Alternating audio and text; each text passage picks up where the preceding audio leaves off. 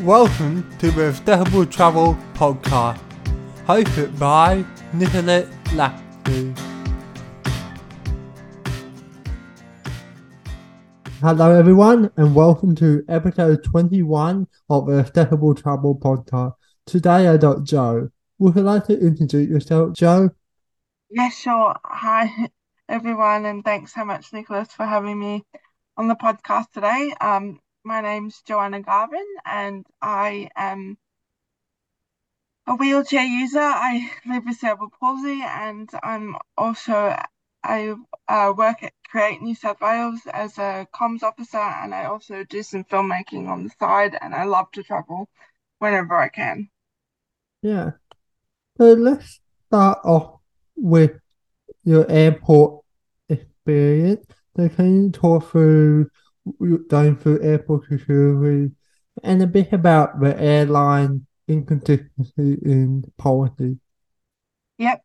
Um. So I use a um power assist chair often to get around, and I always know that whenever I'm traveling, I will often have to fight or have some pretty heated discussions with airlines um, about um, my battery that I use for my chair because um, Qantas and um, well, different airlines in general, they have different policies about uh, where batteries should be stored. So I often um, try and get um, to the airport as early as I possibly can because I know that I will have to have a discussion about where my battery for my chair will be stored. Um, and I've often um, had to have very heated conversations about um, where it will be stored. Like I've had to say I'd like it um, in my carry-on luggage, but some people want it in the hold. So it's often quite um, annoying and frustrating that it's not a straightforward process um, when I'm going flying. But um, I think I've just learned to be resilient and um, often just had in the back of my mind what I would say to explain to them um, about my access needs and um, about the battery and um, where I think it would be best stored, but also um, just to let it go um, if um, an airline disagrees with me because I just want to fly. So it can be quite difficult sometimes. Yeah. So would you like to stay instead of an airline making policy, it become a government stand regulation or or law and make it standard for the, all the airlines? Yeah, I think it that would be great because it would just make it more straightforward and um less stressful and would mean that um you know it was just one less thing that you would have to think about before you travel, just like everybody else, like and be a bit more spontaneous. That that would be fantastic. Um, and just I think um it would be great if um more airlines gave their staff um disability awareness training and just understanding of the different sorts of equipment that people use when they travel. Um, because I feel like often when I go to an airport and I'm having those sorts of conversations, you are having to educate people about the equipment that you use, and it can be quite frustrating because you feel like a broken record. Yeah. So, would you like to talk a bit about your seven continent marathon? Yeah. Um, so in 2018, I was given the opportunity to um, go on a seven continent marathon over seven days um, with uh, two um, uh, two friends um, to raise money for the Cerebral Palsy Alliance. And we went around, um, we flew to each of the seven continents um, over seven days, which was quite crazy. Um, but it was just great to um, see different places and also get the opportunity to have um uh be on a chartered uh, flight. But interestingly, I found that um, my two friends they really got um, an insight in what it's like traveling for me because you know you have to do a lot of planning, a lot of explaining about um, like I mentioned before, my lithium battery that I use for my chair. So it was quite eye-opening for them.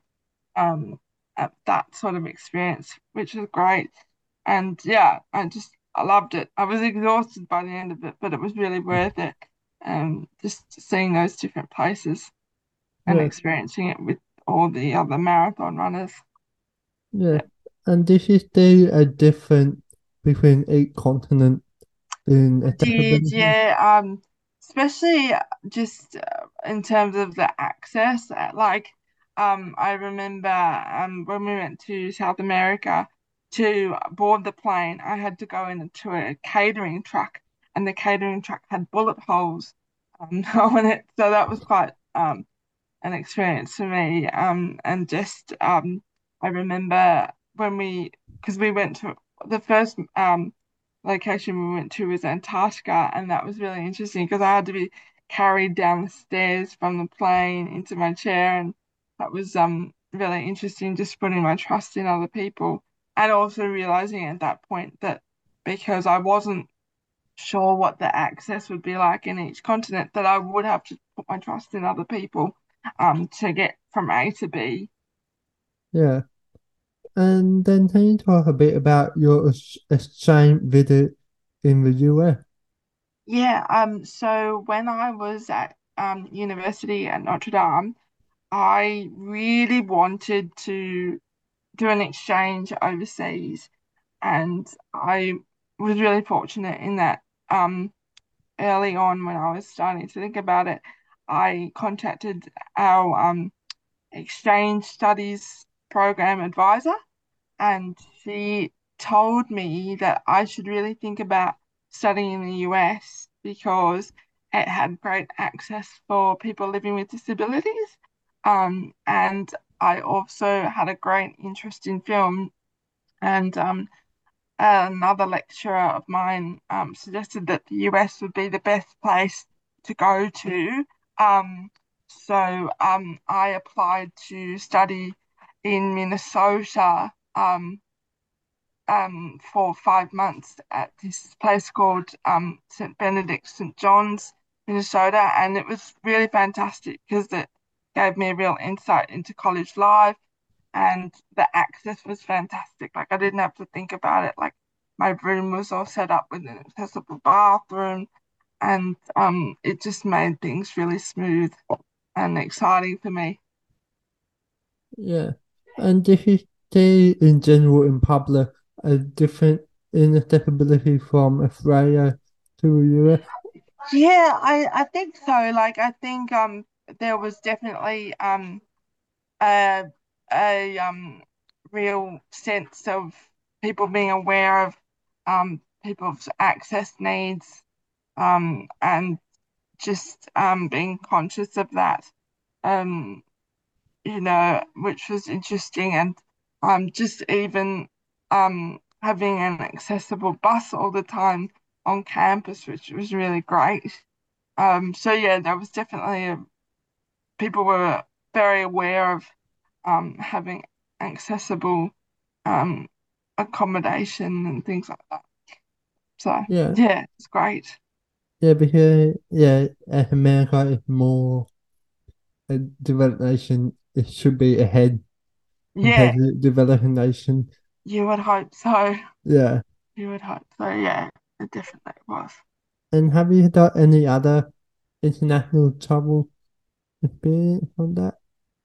Um, I just um I've been to New York as well and um Memphis because I'm a huge Elvis fan and I'm very happy to say that Gracelands is very accessible for a wheelchair, Yeah. which was a great highlight for me. Um and I just I just love to travel around um Australia and I'm actually um going to New Zealand in two weeks, which will be exciting for my cousin's wedding. I'm I'm really looking forward to that because it'll be the first place I've traveled to since COVID hit.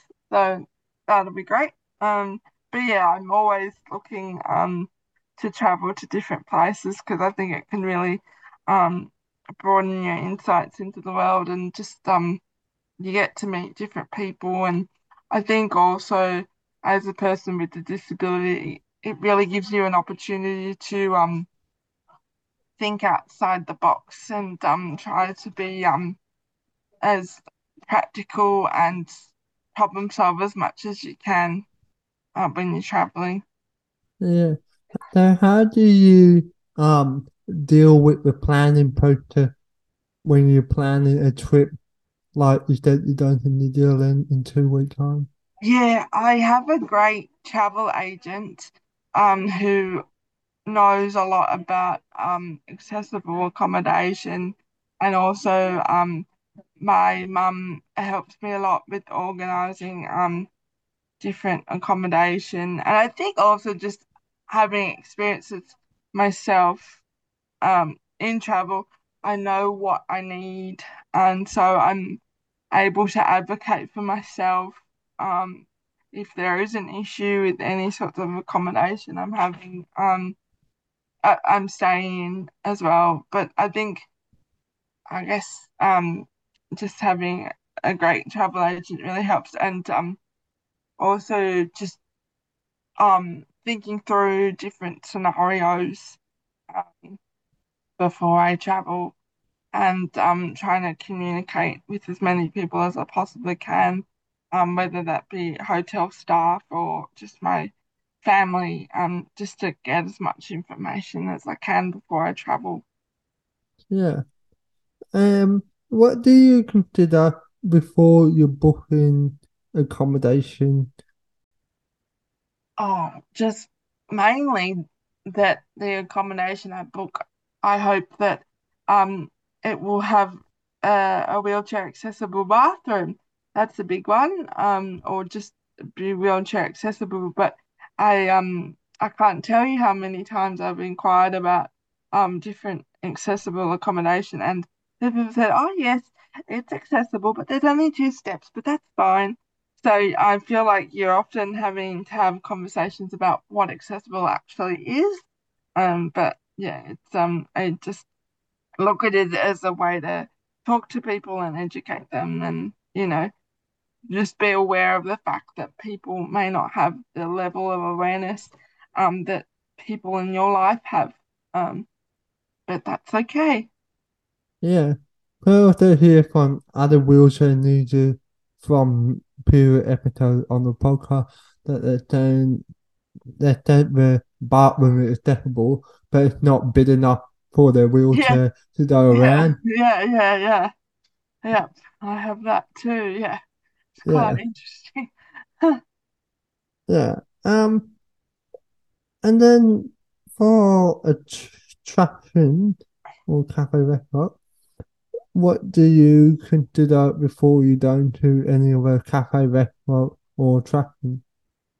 I I often I um I find it really interesting um because when I when I go to a, a new restaurant or something, I'm often calling up the restaurant before and asking them, "Are you wheelchair accessible?"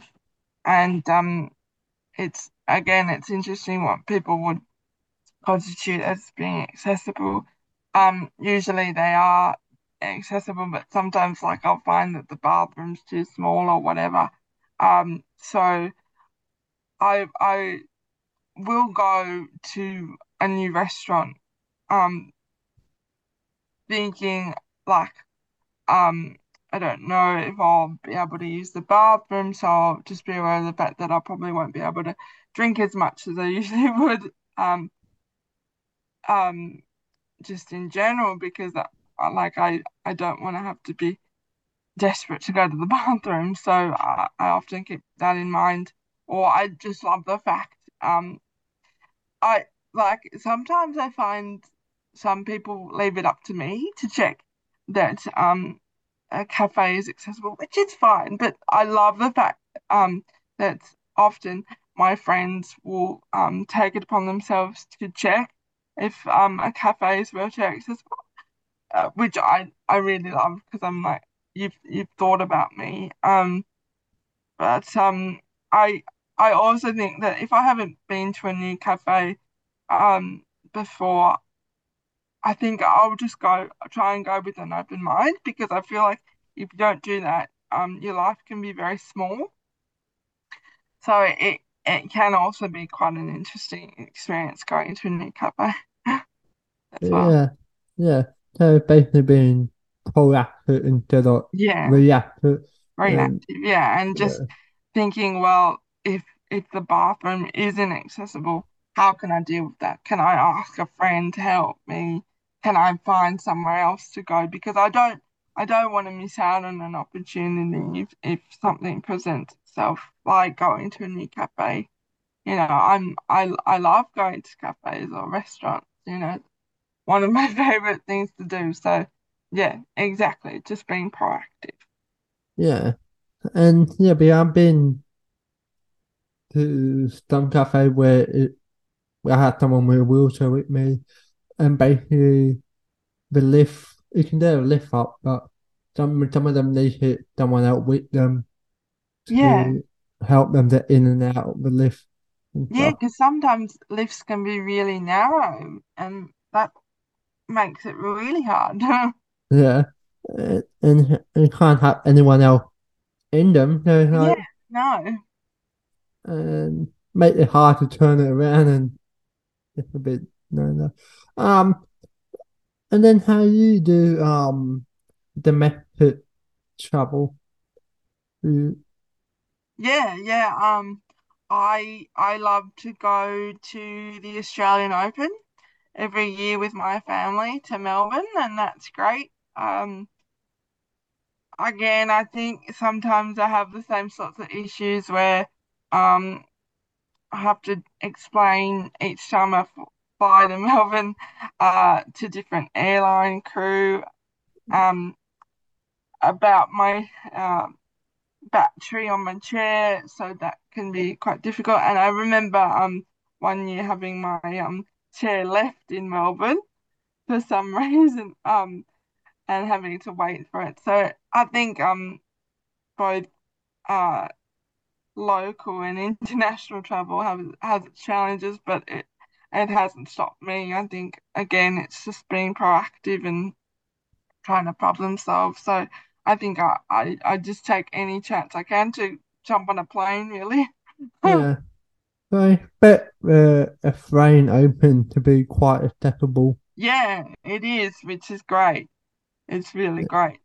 Yeah, Um, and um, it's just really good to get around. And also, I I've got to say too, when I do travel internationally, um, I find use um the majority of the time because I, you know, like everybody else, I need to go to the bathroom on a plane, and um, airline crew are really helpful with that because they um get me an aisle chair and I can use that to go to the bathroom and also to board a plane.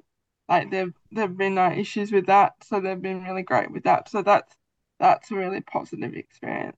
Um, and also um, they're usually more than happy to help me when I'm on the um plane. So that's really fantastic. Um, because I know that, you know, if I need help, they're there. So yeah. yeah. And have you have seen any culture different in attitude toward disability in different places around the world? Um, I think um it's all it's all pretty similar. I guess it's just um just in general, people the different interactions you have with people on a daily basis. Like sometimes you get you can get really random questions just when you're going about your day. Um, you know, like um people will just come up to me and say, I hope you don't mind me asking, um, but uh, why are you in a chair? And sometimes I'll be happy to answer them, and other days I'm just like I'm just getting on with my day right now. I don't really want to talk about why I'm in the chair. So I think it's just not so much a difference uh internationally or nationally. It's just um the different interactions you have with people on a daily basis and um you know I think I I try and just have a positive attitude around it. Like I remember as a kid I used to be really self-conscious